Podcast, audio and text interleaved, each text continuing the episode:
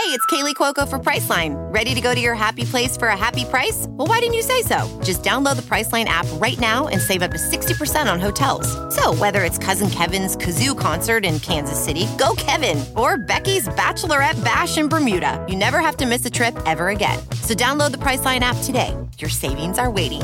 Go to your happy place for a happy price. Go to your happy price, Priceline.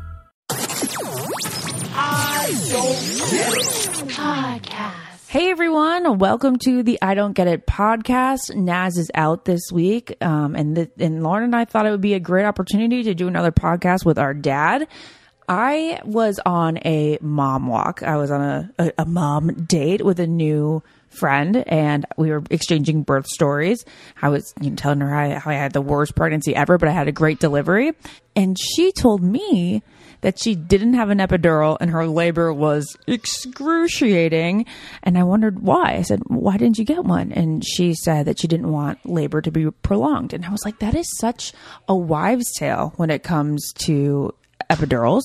So I thought that I would go on Instagram, ask y'all for your questions about epidurals, and then I would have a sit down with my dad and get some answers for you all. I was very fascinated by the whole thing leading up to my pregnancy, and I felt like I was pretty well versed in it.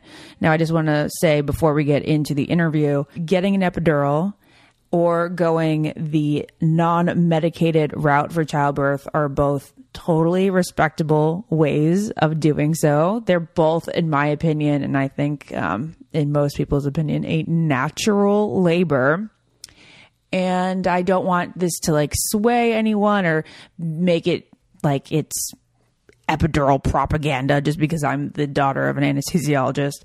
I just want to be informative. Um, I think there's a lot of um, questions out there that women don't have answers to when they're going into the labor and delivery room. So let's get this started. Welcome, my father, Dr. Jay Iaconetti, on the podcast. Hello, everyone. Hello. All right. So, Dad, I have a list of the most common questions that I got on Instagram, and I'm just going to let you roll. We do want to say before my dad starts speaking that, you know, he has been an anesthesiologist for what? You've been working in the practice for over like 30, Over- for, over 35, 30, over 30 years. Okay. Um, but he did not specialize in OB. He has not done OB for about a decade.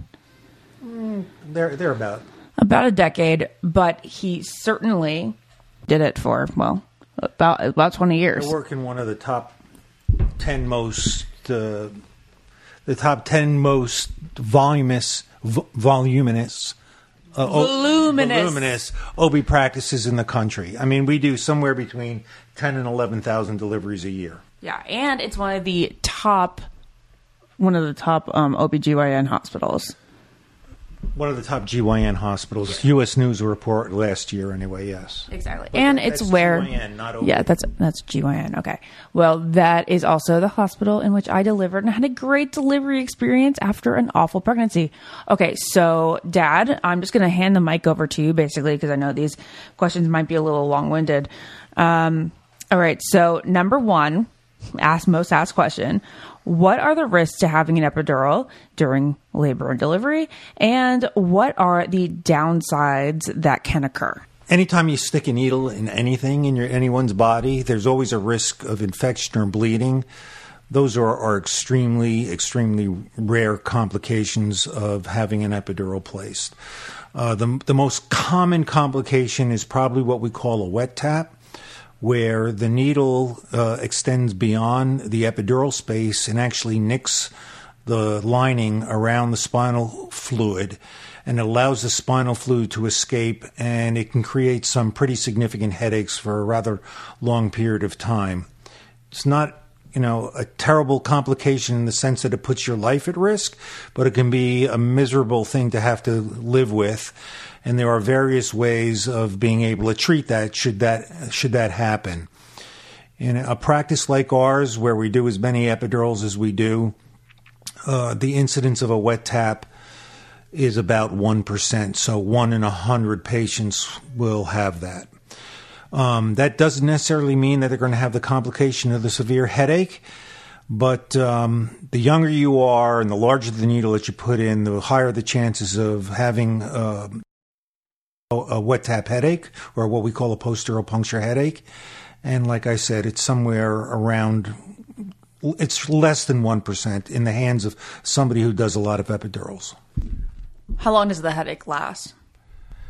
It can last, it can actually last weeks. Um, and they're pretty severe. They're what we call postural headaches.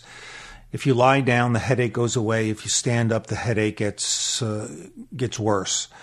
Uh, and the treatment for it is something called an epidural blood patch.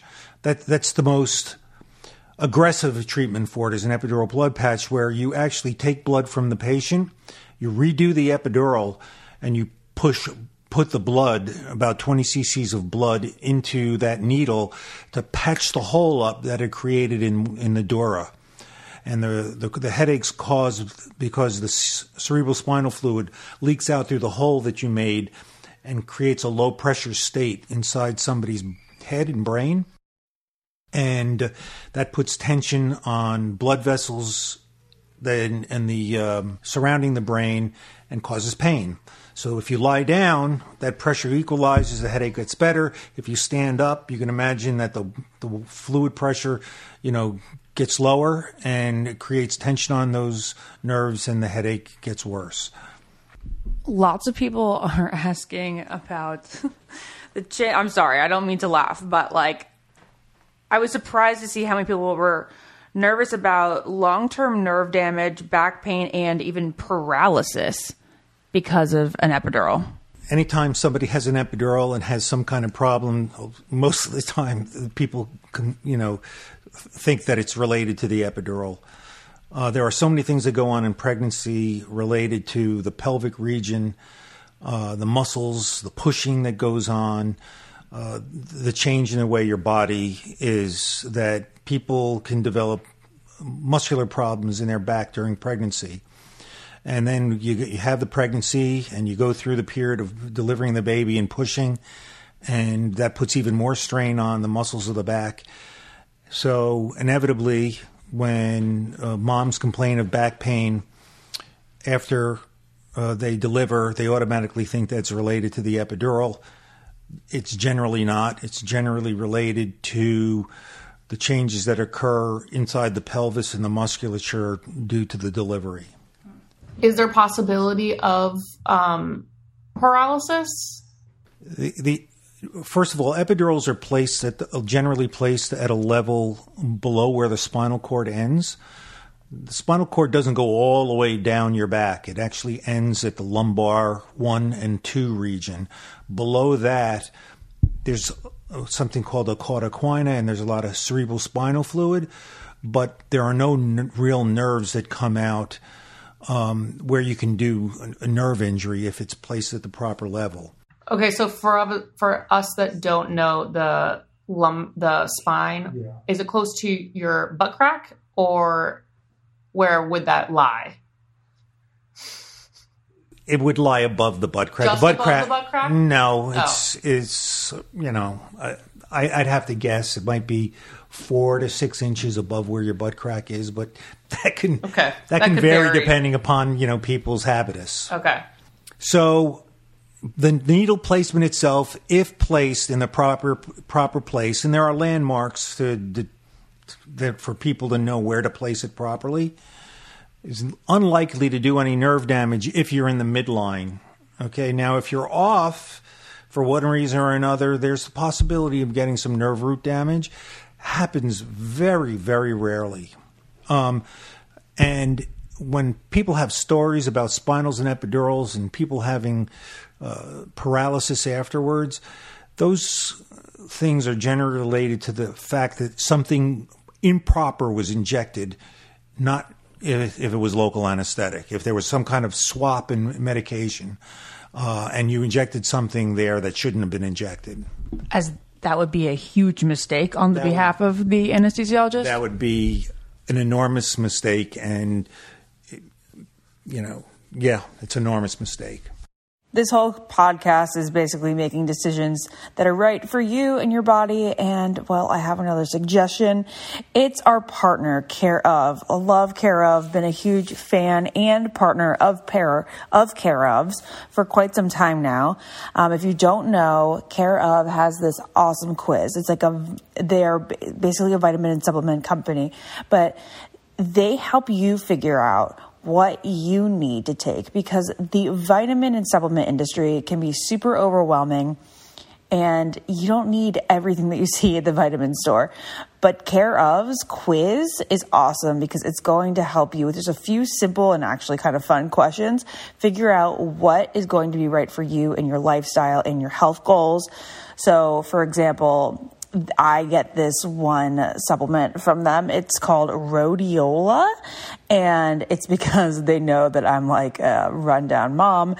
This is supposed to rhodiola. Rhodiola um, has a tendency is helps some people with increased energy, stamina, strength, and mental capacity all the things that I really crave in my life. I love the way it makes me feel. It really does make me feel a lot more rejuvenated throughout the day.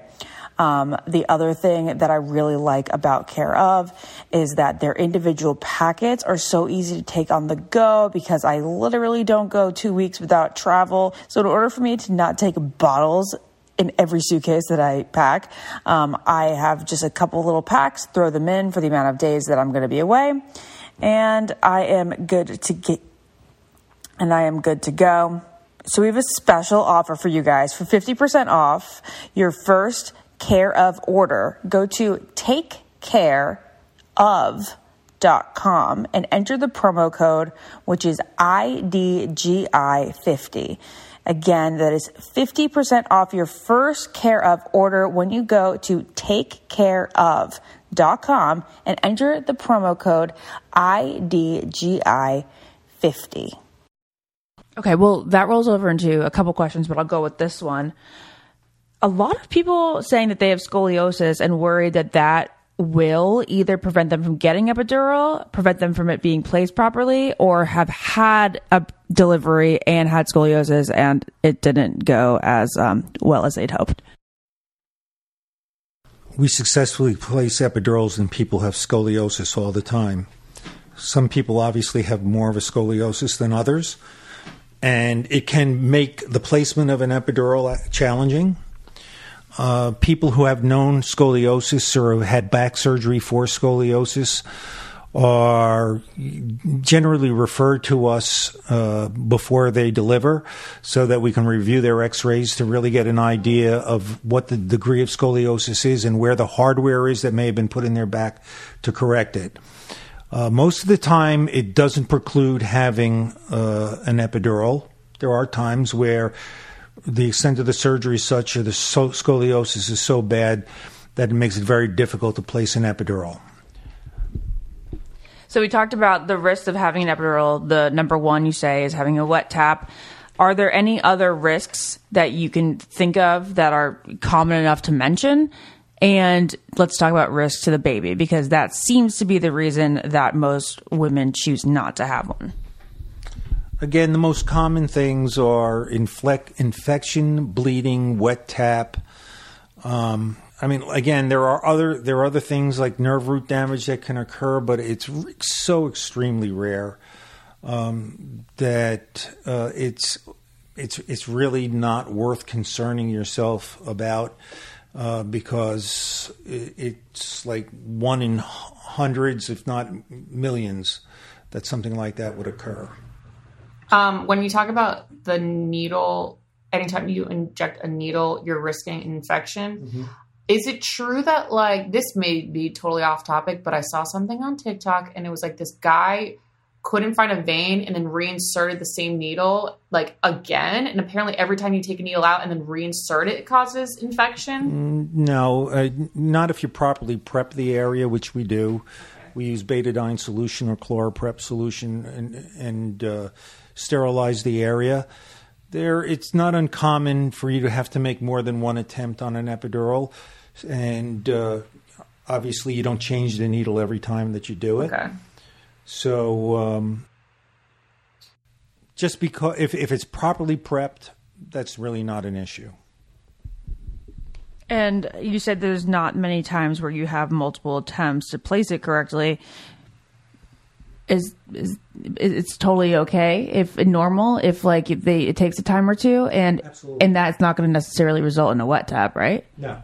No, it, it it probably makes it more likely that you're going to have a wet tap because the more you have to do it, the more it indicates that there's some difficulty in the placement of it for one reason or another, whether it's the way the patient is positioned or the patient's body habitus uh, and so forth. But um, no.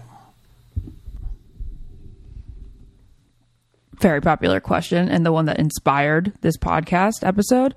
Does it prolong labor, and does it therefore increase your chances of needing a C section? That's been a perennial question and controversial issue in uh, OB anesthesia and OBGYN. There have been all sorts of studies on it, and if you look at all the studies, uh, there's no definitive uh, evidence that it delays the delivery. Maybe, maybe by 30 minutes or so. But, you know, my, my answer to that is okay, so it delays your labor by th- your delivery by 30 minutes, but at least you're pain free during that 30 minute period Yeah. of time. Also, doesn't it make you relax more? I mean, this may be an OB question, but I feel like since you're not like all tight, you may just be more relaxed, and then things may fall. Yeah, place. but the, the, the issue there is you don't want somebody there. There's this balance that you have to play with in terms of the amount of analgesia, which means pain relief, and the amount of numbness that you have. Because if you get somebody, if you get a parturient too numb, they're not able to effectively push, and for that reason, that may delay the delivery.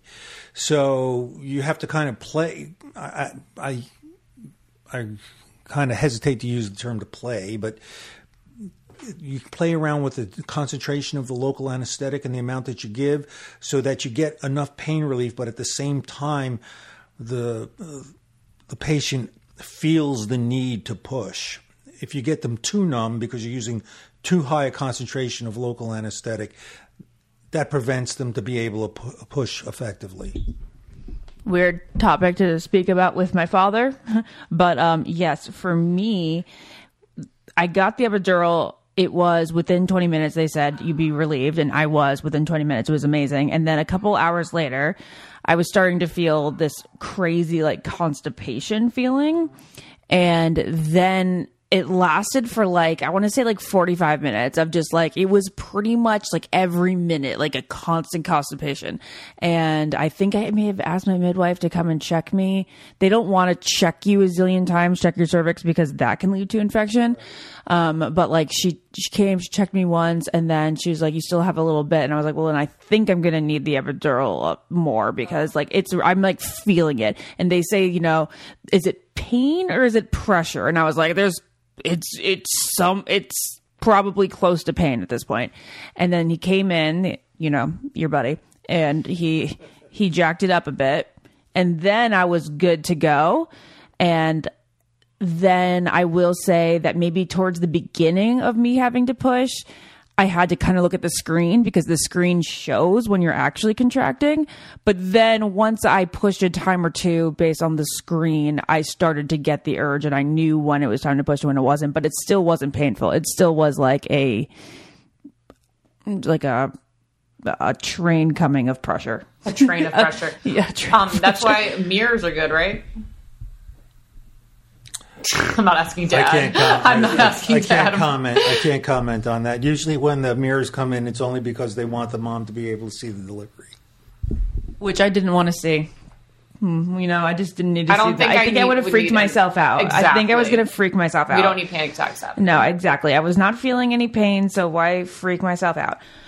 Um, laughing gas. Some people try to go for the in between, which is which is laughing gas. I wouldn't quite call it an in between.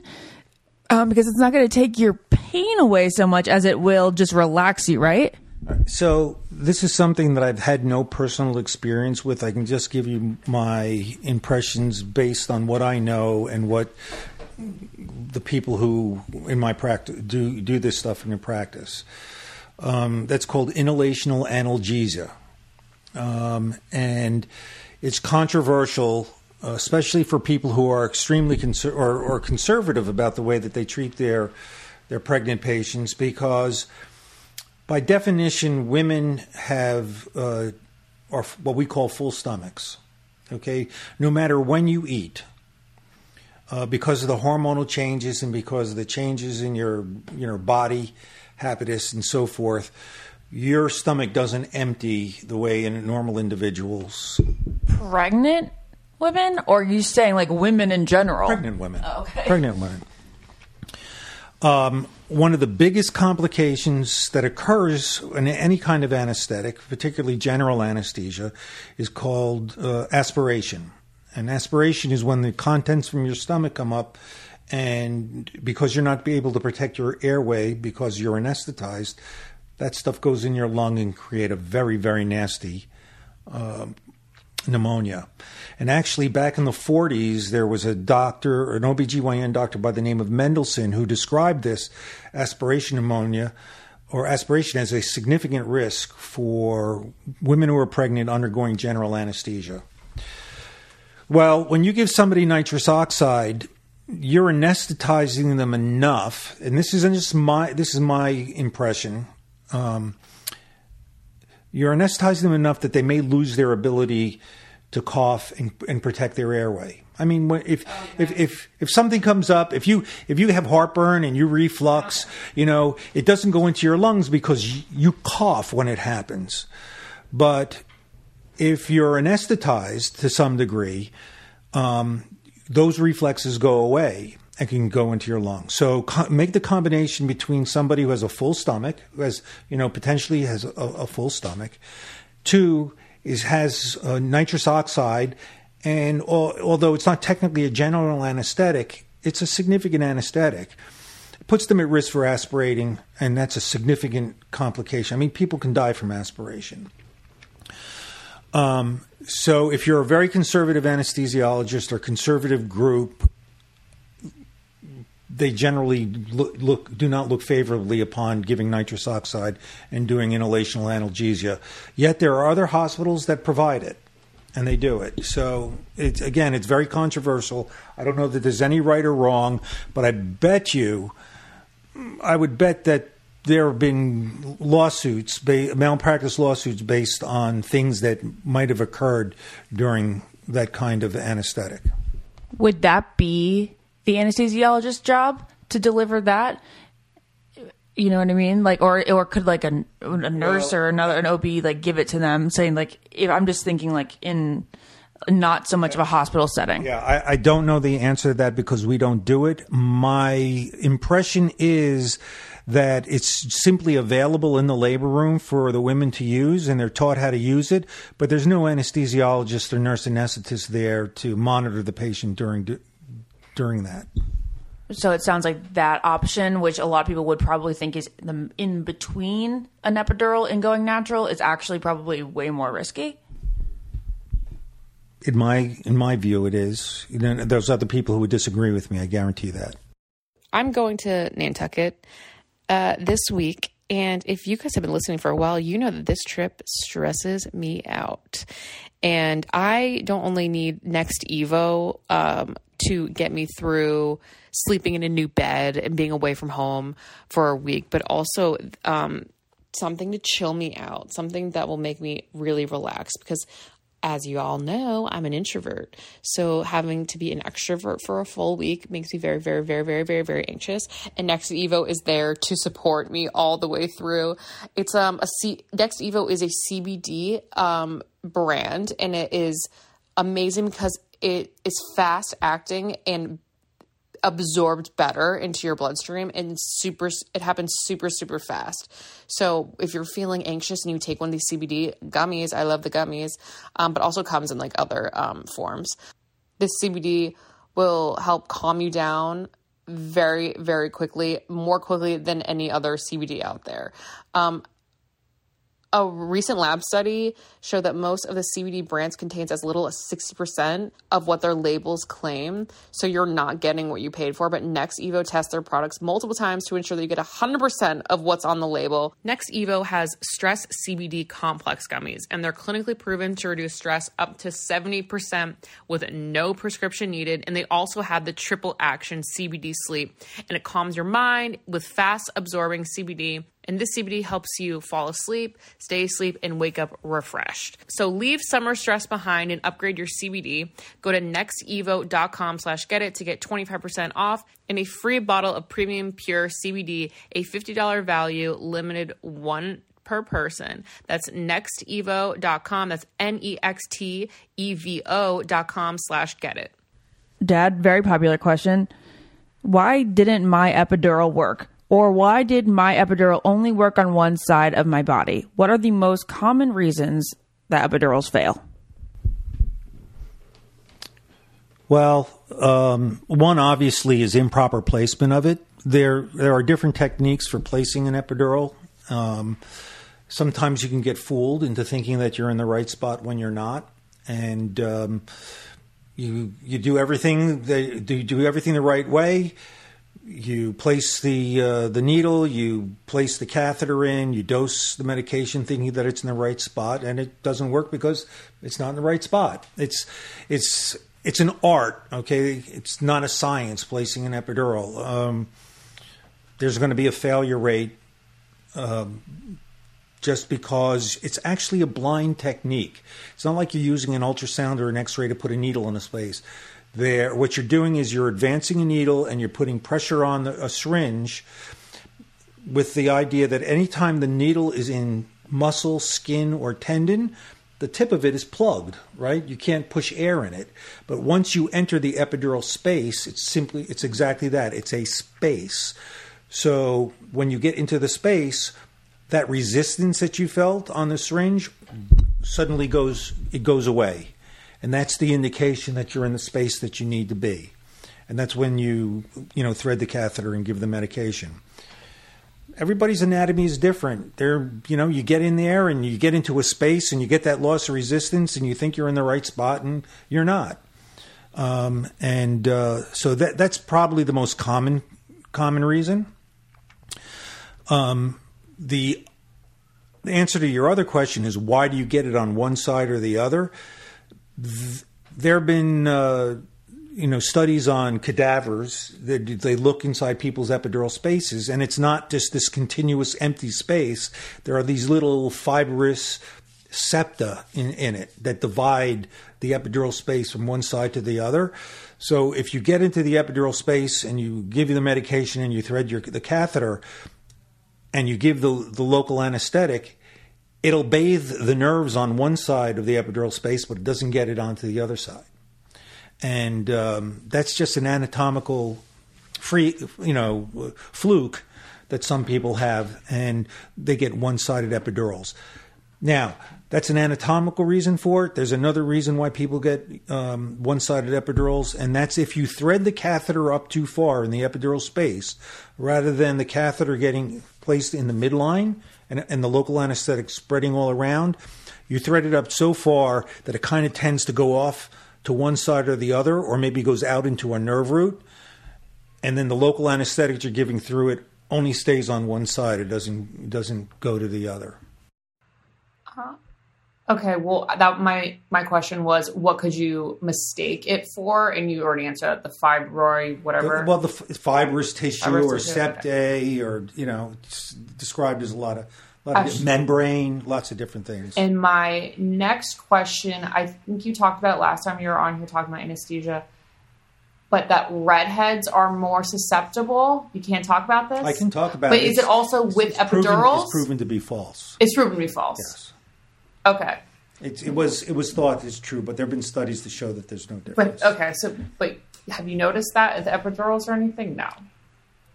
Not really. Okay that they were supposed to be prone to not like not they, taking it? it? it? was supposed to no. They were supposed to be resistant, resistant. to it. They take prone to more, not taking it, it equals. Take, it take, in other words, it would take more medication than usual than you would expect for redheads. And then that was probably thought to be due to the fact that there was something about them metabolically that they didn't uh, or they they more rapidly metabolize medications than uh, than people who don't have red hair. But my understanding is that there are studies de- debunked that. Let's say you got your epidural and an hour later you're still not feeling it kick in or you are only feeling at one side of your body. Is there anything you can have the anesthesiologist do at that point, being that you are still not ready to push and you're like, say, five centimeters dilated? There's really two approaches to it. You can go back and rebolus the epidural with more potent local anesthetic than you're getting through the infusion. Uh, and then after that, it's just replace it. So you can replace it. It's not a done deal. Like you can say, "Hey, it's not working," and then they can try it from scratch. Yeah, absolutely. Why do you think more people don't? Uh, Okay, so I, I'm hearing from so many women out there that say like my epidural didn't work. Ooh, Do you think that it's common that doctors, whether it's the OB, the anesthesiologist, the nurses, or whatever, tell them don't worry about it? Like tell them no, you're just going to have to keep going right now and, and suffer through this. No, I, I mean that might that might happen a little bit, but um, you don't know what the circumstances were when these people under what, which these people got their their epidural. Um, they may say that it didn't work and somebody tried three times, or they may say that it didn't work because they only tried it once. How would you say women should? And, and everybody's everybody's idea of what's worked and what isn't working is different too. I mean, quite frankly, there are some women who think that they sh- they're going to be pain free. It's not a realistic expectation. There's going to be some discomfort, some pressure, something you know like that. And depending upon you know people's personalities, some misinterpret that as it not working and that and that's not i'm not saying that these people are crazy i'm just saying everybody's interpretation of what they're feeling is is a little bit different How would you say women should advocate for themselves when it comes to getting anesthesia when in labor? obviously i think they should have a say in what they're in, in the way that they're being cared for um, and they can voice their opinion as to when they would or would not like their epidurals but i, I have to say that uh, they need to trust their their obstetricians and their anesthesiologists to decide when the most appropriate time is for them to have it. Nobody wants nobody wants anybody to be in pain. Everybody wants everybody to be comfortable.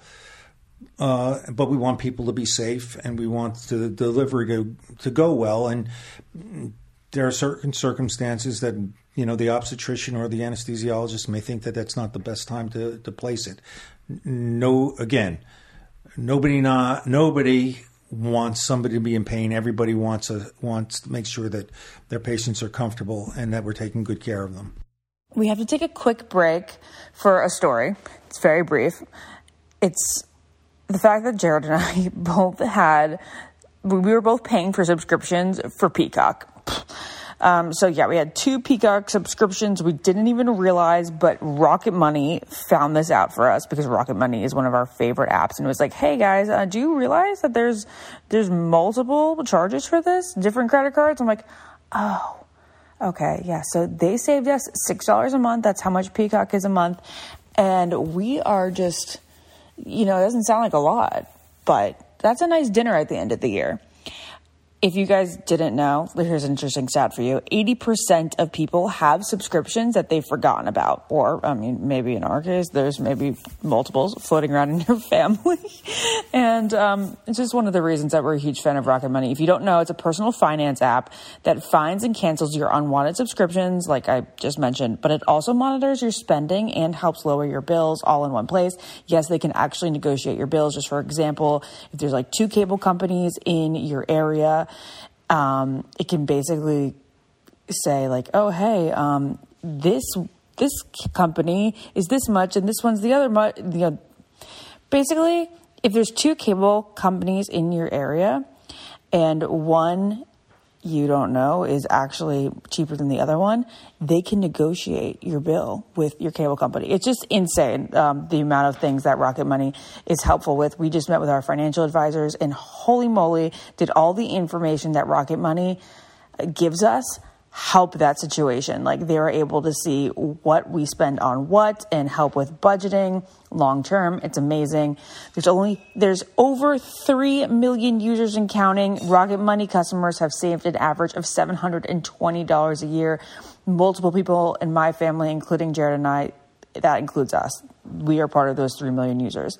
So stop wasting your money on things that you don't use. Cancel your unwanted subscriptions and manage your money the easy way by going to rocketmoney.com slash get it. That is rocketmoney.com slash get it. Rocketmoney.com slash G E T I T. Get it. I was in triage when they check you for the first time to see how far along you are, to see if you're ready to be admitted to your delivery room. And I was at five centimeters, which is probably a great time to get an epidural. And they asked me while in triage, do you want the anesthesiologist to come to your room right away? In which case I said, of course.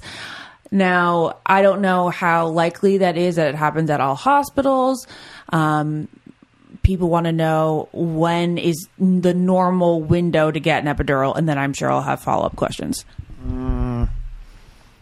In my experience, there's no there's no magic number. There might be some people who wait till somebody's two centimeters before they consider doing doing it. Um, it's a very difficult question to answer. Uh, we're consult we're we're consultants. Anesthesiologists are consultants. So uh, we are there to help the obstetricians deliver the baby. Uh, we're not going to fight with them to say, hey, you know what, you should give this patient their epidural now at two centimeters versus at five centimeters. That's up to the up to the obstetrician. So I can't say that there's any time that's better than another, other than the fact that being an anesthesiologist, uh, one of our goals is to try to make sure that people are pain, you know, pain free, or as pain free as possible. We don't want them to suffer, and in my mind, if there's no indication or no evidence to suggest that the epidural does anything bad for the patient, like prolonging their their uh, their labor and their delivery, um, I'd have them done sooner, you know, sooner than later. I don't think you ever mentioned if it was harmful for the baby. Okay, well, that's a good question. The epidural itself is not harmful to the baby. The the unique thing about uh, OBGYN or pregnancy is that you have two patients. You don't just have one. You have the mother and you have the baby. And in general, if you do the right thing for the mother, you're going to do the right thing for the baby. Um, the things that with the, the epidural itself and the local anesthetic that you put into uh, an epidural doesn't get out into the bloodstream in a significant enough amount that it's going to have any impact on the baby by crossing the placenta. The thing that epidurals can do that can affect the baby is lowering the mother's blood pressure because if you lower the blood, mother's blood pressure too much, the perfusion, the blood perfusion to the placenta goes down, and therefore the baby doesn't get as much oxygen as it should. So, yes, a natural um, physiological response to having an epidural is low blood pressure. And the reason for that is the nerves that come out from your spine have multiple functions. They have motor functions, meaning that they allow you to move, they have sensory functions, allow you to feel, but they also, in certain areas, have what's called sympathetic function. And sympathetics are the fight and flight stuff, you know, epinephrine, norepinephrine, everything, makes your heart race, makes your blood pressure go up. The local anesthetic blocks those nerves, and therefore your blood pressure, your your your heart rate goes goes down, and your blood pressure, your blood vessels dilate, and then your blood pressure goes down. So we expect that people's blood pressure are going to go down, but you don't want to go down so much that it's going to affect the perfusion to the baby. So as long as you're judicious in the way that you dose your epidural, that you don't give it too the medication too fast and drop the blood pressure too quickly, and that you make sure that you monitor the mother especially closely for a time period after the epidural's placement placed.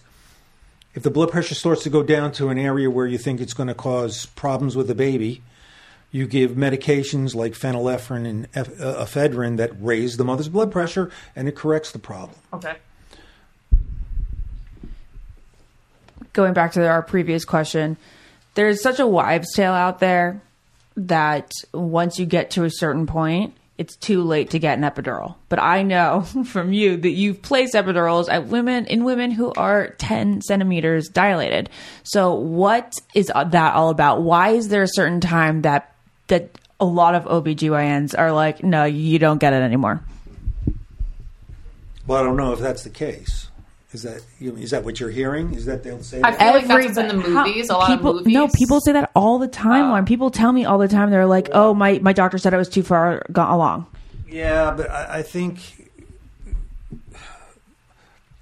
So let, let me explain it. First of all, you use the term 10 centimeters. Well, 10 centimeters doesn't necessarily mean it's too late because people can sit at 10 centimeters for hours. I mean, 10 centimeters is fully dilated, but that doesn't mean that the delivery of the baby is imminent, right? So 10 centimeters doesn't mean anything. You can be, you know, 10 centimeters and, you know, there's something called station and so forth and how effaced your your um, cervix is and so forth that are more of an indication of how close you are to delivering than just the fact that it's 10 centimeters. Um, I I'm telling you, I've put epidurals in women and they deliver, you know, five or ten minutes later. Uh, well, yeah, obviously didn't get much. Sometimes, I mean, you can get you can get pretty quick relief from an epidural. It takes the edge off and allows a deli- an imminent delivery like that to happen.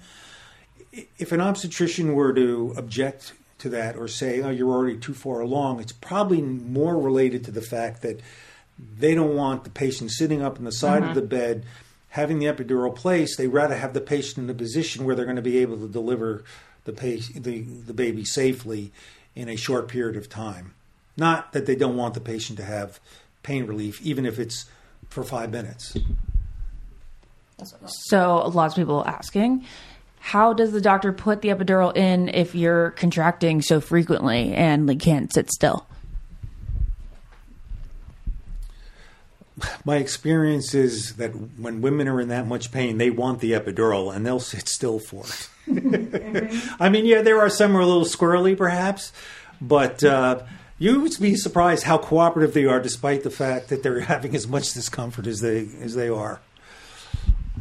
I was very cooperative. Could you speak about it wearing off and if you can increase it? Because lots of women said that it started to wear off by the time that um, pushing began. What they're saying is is that. Um, yeah, it, it, it's wearing off and it isn't wearing off. When you initiate an epidural, you are giving a more potent local anesthetic through the, the catheter, the epidural catheter, when you initiate it, than is actually being infused during your labor. When the epidural is put in, we use there are very various p- kinds of local anesthetics and different concentrations that different people use, but they're very very potent. Two percent lidocaine, for instance. I'll just use that as an example. Although most of the time we use quarter percent bupivacaine, those are just different kinds of local anesthetics. But relative to the the pump that they hook up to it and the medication that's in that, that medication that we initiated with is much stronger, much more potent. So when the epidural is initially placed, people get tremendous relief from it. But over time, that medication that you initially put in wears off, and all you're really riding on is the lower concentration medication that's being infused through the epidural. So it's worn off in the sense that they're not as comfortable as they were before. They aren't as numb because initially they probably get pretty numb. You're moving from what would ter- generally be termed anesthesia after the ana- the epidural is placed to analgesia, which just means pain relief. Anesthesia is no pain. Mm-hmm. Analgesia is some pain, but okay. So that's obviously the point that I got to after it was in probably for about two or three hours. So was it okay that I asked for more? Absolutely. And do they put it Yeah. through the catheter? They Yes. just add more to the catheter. They just put it through the cath. You can you can inject local anesthetic through that catheter. Okay. And it's not like a button they press just to get more. It's not like morphine Well, button. yes, that's called patient-controlled mm-hmm. analgesia, where women are capable. They, they're given a button. It's hooked up to the pump that has the local anesthetic in it that it gets infused through the epidural, and they're able to push that button. And every 20 minutes, they they get a dose of medication. If they push it more often, they're not going to get it. Okay. But once every 20 minutes, if they push the button, they can get a bolus of that more dilute local anesthetic. I didn't have the button. I don't think I, I don't think at my our hospital that they give patient controlled analgesia. There are other places that do. There are actually other places that do walking epidurals.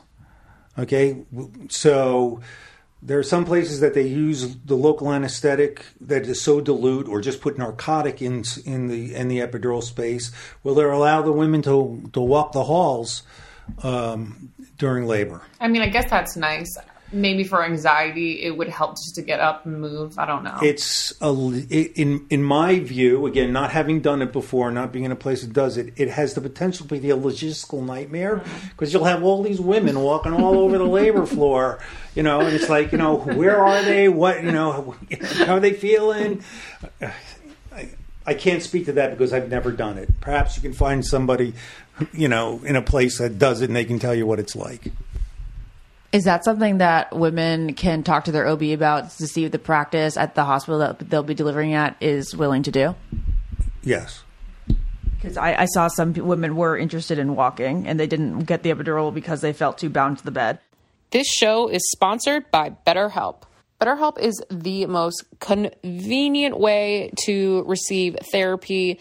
It's all online. It's you can do chatting, you can do video, you can do phone call. And what I love most about BetterHelp is that it's so flexible with your schedule because I know sometimes you feel like doing therapy, sometimes you don't feel like doing therapy, sometimes you have a lot to talk about. So maybe you want to do multiple sessions in a week or maybe you just want to do one every other week and the therapists are so flexible with your time and you can schedule them all online. Like you can just see when your therapist is available on their little calendar and you can easily switch times. They're so kind and I know that it's like really hard to find a therapist that you click with. So BetterHelp is really good at making sure that you have someone that you vibe with. You can like basically date your therapist if you're not like feeling the one that's originally assigned to you. Um, you also can be uh, matched with a therapist in under 24 hours. I also know that like a lot of our listeners are like the 20 to 40 year olds, 20 to 40 year olds, like in, generally. And that's kind of like lots of transitions happening in your life. And if you need someone to like talk about these really like life-changing transitions betterhelp is a great place to start to have unbiased conversations with. So um i just feel like it's so nice to have like a rough week and just know you have someone to turn to who's very unbiased. I know that i started better betterhelp about two years ago and i know that it was very helpful when I was transitioning, um, kind of from like feeling like a young 20 year old to feeling like, oh wow, I'm a full blown adult now. And that tr- transition is very hard. And it's still very hard to like kind of figure out where you belong in like society as like you age. That's something I deal with every single day, but it's really nice to have a therapist there to, you know, bounce these ideas off of. So if you guys want to try BetterHelp, go to betterhelp.com slash get it today for 10% off your first month. That's betterhelp, H-E-L-P dot com slash get it. Let therapy be your map with BetterHelp. Um, I want to go back to the centimeters question just because it is such a popular one. You know, how early, how late. You obviously just said that you can get it quite late, despite the fact that many will say that they were denied it at that point. Lots of people are also denied early. Um, and we wanted to start talking about induction now because a lot of my friends now, with us being the 35 plus club, uh, it's becoming the norm for women to be induced at 39 weeks and not going that extra week once you get into the high risk pregnancy zone. And um, with inductions, obviously, it can be a lot slower and it can be actually more painful. Why don't you explain why inductions are often more painful than just letting it go naturally? This is more speculation on my part than known science, but induction is actually an infusion of pitocin, which is, uh, you know, a hormone that causes the contraction of the uterus, okay, and induces labor there's probably more, too much more to it than that. There's there's other medications that they probably can use intracervically and, and so forth, but that's out of my purview. Um, but because you're infusing a hormone that causes uterine contraction, that can make the uterus, the contractions of the uterus more intense, and therefore can be more um, uncomfortable. Okay, so in those situations in which you are induced, it's obviously, as you said, can be more uncomfortable. And, um, you know, you're basically starting at zero because some of these women will be going to the hospital to be induced when they're not even dilated. Um, so there's going to be a longer journey ahead of them. But I still have heard plenty of examples of women who are not given an epidural until they're at, let's just say, three to five centimeters, and they're sitting there contracting at, you know, one centimeter for hours and hours and in total pain. So, what's your take on that? I don't have enough experience to really answer the question. I, my theory over here is that maybe since they have such a long journey, they don't want to be tied to the bed for maybe 48, 72 hours or something. So until they're in like a point where they're dilated, they don't want to be tied to the bed? The time, you know, like I said, it's been a long time since uh, I've been up on the labor floor, and they've always done inductions in the past. In the past, but uh, to your point, it seems to be a much more common thing that that's done nowadays. And being that I haven't been up there since they've been accelerating it, I really can't answer the question. Alrighty then. Uh, just a few more questions left. Um, what's the difference between a spinal block and an epidural? I know that with a spinal block, they do that with C sections typically, and epidurals obviously with more of a vaginal delivery. What's the difference? It's an anatomical difference, and it's a difference in the the uh, concentration and the amount of local anesthetic that you use.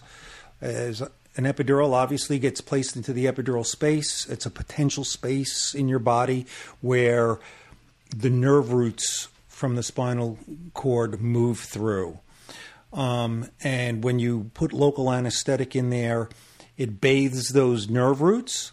And some of the local anesthetic also actually diffuses through into the spinal fluid.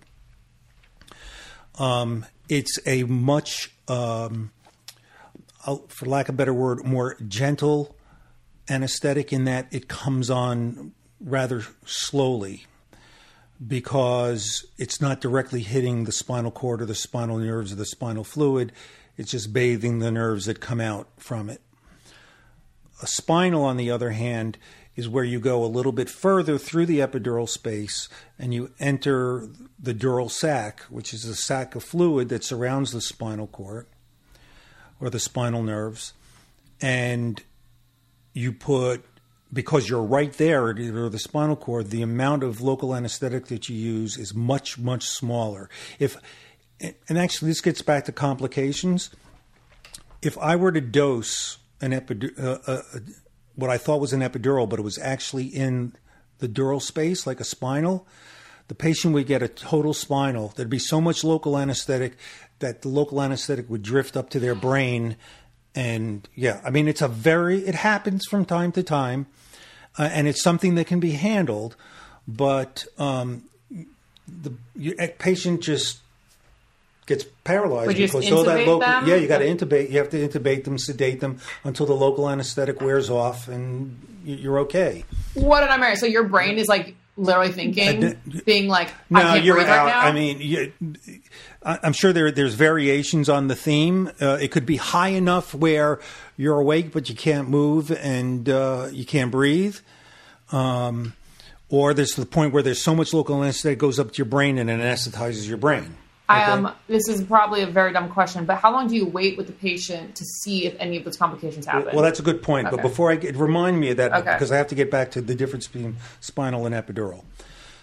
My point in giving that terrible scenario is is that if you do a spinal, you put the needle in, it goes into the epidural space, and then goes a little bit beyond into where the, the dural sac is and the the, spr- the Yeah. spinal It fluid. didn't feel like an hour. and you're only putting right. in Thanks, Dad. Bye. Let's go on the couch. Woo! one and a half to two cc's of the local anesthetic. When you initiate an epidural, you can put 10 or 12 cc's in. So, because of the proximity of where the local anesthetic is being placed relative to the spinal cord, and the spinal fluid determines how much medication that you, you give. So, Yes, Dad. Simplify that. Why? Why the spinal for C sections and Okay. why an epidural for vaginal? Okay, a spinal is a very, very dense block. I mean, with the epidural, you could move your legs, right? A little, a little. It was a little weak, but you could move your uh-huh. legs. You put a spinal in, you're not moving anything. You don't feel anything. It's a dense, dense block. And you're supposed to feel from And- where down with that. Well, it depends upon how much local anesthetic you give, but for C-section, we like to get it up to the nipple level. Okay. So p- that's why women who have C sections on their spinal will sometimes feel like they're having difficulty breathing because they can't feel their chest. They can't feel their chest move. Um, they're fine. They're moving. They're breathing. It just They don't give you any Xanax for that. No, no, God. no. Um, it's a very dense block. The epidural is a much, you know, lighter block than the spinal is. The reason that we do spinals is because you go into the operating room, you sit on the operating room bed, you put the spinal in, boom, you're anesthetized, you lie down, they prep and drape you, and you, you have your C section. With an epidural, when you dose it, it can take 15, 20 minutes for it to really kick in. Now, that's not to say that you can't do an, epidur- uh, an epidural for a spinal. We do it all, I mean, for a C section, we do it all the time. For people who have scheduled C sections, they know they're coming in, they're not going to go into labor, they're just going to come into the operating room and have a C section. We do spinals on because it's just faster and easier. If you're on the labor floor and you fail to progress or you have decels or something like that and they need to do a C section, you just dose the epidural with more potent local anesthetic and you get numb and you can have your C section. But it takes longer for it to happen and it's not quite as dense a block as the spinal is. Very interesting. But I have to get back But to but back to question. Lauren's question. How long yes. do you wait to see if there's negative effects? Uh, okay.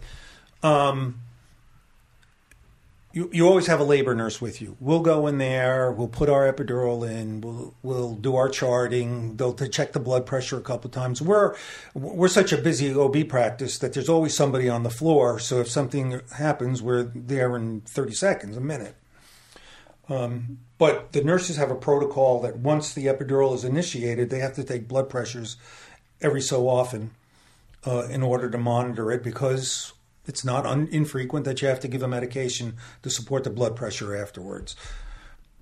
Does that answer your question? Yes, I'm just, you know, obviously spiraling, thinking about. No, no, I wanted to address the spiral because I knew it was happening right over here to my left, and I know it's probably happening to some of our listeners. So if you do have some sort of mistake happen where you go paralyzed for Yeah, a, yeah. a bit, you, they're like you said, they're going to it, they're gonna gonna, get you off to sleep they're gonna get exactly they're gonna you guys you're gonna go to sleep right away. I mean, I'm sure the odds of this happening are so so low, right? It's very infrequent. Very very It's infrequent. always in our mind as a possibility. I mean, it's like we think about it all the time. Um, it's a very, very low frequency, but it does happen from time to time. And, and you're gonna fall asleep and then you're probably gonna be delivered via c-section at that point right Oh, they're going to do a C section immediately if that happens. Okay. Um. Yeah. So my spiral was. Um. How long would it take to have, to realize that was happening? If the anesthesia went all the way up to your head. like I said, it's on the forefront of anytime we do an epidural or we do a spinal, we're so cognizant of the fact that that is a possibility that we're on it pretty quick. But like it, it could take effect like a minute, two minutes, three minutes. well, with the spine, if it if Well, if it happened with an epidural, An epidural. Is that's what I'm asking. so if you inadvertently do it in an epidural, it's going to happen fast because you gave a lot of medication in a very small in a very small okay. space. All right, that's all You're gonna have know- my anxiety spiral today. Now, with a spinal, when you do it and, a, and it happens with a spinal, which is unusual because you you know you know that you're giving a small dose. There's lots of reasons why the spread of local anesthetic can go pretty high in pregnant patients. Um, but you're always aware of it because you're talking to the patient through all of this, and when they start saying, "Well," and this is something that happens too. My fingers and my arms are starting to get numb. You're starting to say to yourself, "I know that this is now this is a high block." And then if, you, if people start saying, yeah, "I'm having difficulty breathing," like you're there, you know that, that that that's a problem, and you're going to take care of it. It's not unusual for women who have C sections and who have spinal anesthesia to feel like their arms are weak and their hands are tingling, that the spinal gets that high. But that doesn't necessarily mean that they have a total spinal. Okay. Some people are asking about this is weird to bring up with your dad. Um, increased tearing down there with um, epidurals, which in which case, my opinion would be you're not feeling the tear happen, and I mean, yeah, the recovery won't, you know, an out year recovery with the the bigger the tear. But dad, um, is there any scientific proof to the fact that if you're not feeling it down there, that you are more likely to tear? It'll It's possible, but I mean, you have, you know, I, I don't know what the literature is on it. It's possible. I can understand the rationale behind it, but you, you have an obstetrician there who's supposed to be doing an episiotomy. You know, that's part of it too. It, it also depends upon how large the presenting part is. And when I say presenting part, the presenting part is the head most of the mm-hmm. time. If you have a breech, it's a butt. But um, those play into it also. But I can understand that if you're not feeling what's going on down there and you're push, you're effectively pushing that you could push too hard and you could you could tear. But I don't know whether or not the literature bears that out. My final question, until I want you to like kind of have your your wrapping up statement. this is the most simple question there is. Does the epidural hurt? And I'll take this first since I experienced it. To me, it didn't hurt like at all. Like I'm not sure whether or not I just am pretty good with needle pain. You know, I do get my lips injected without any um, numbing. I can handle needles pretty well. It's weird because I can like some pain doesn't do it for me, and then some pain like cripples me.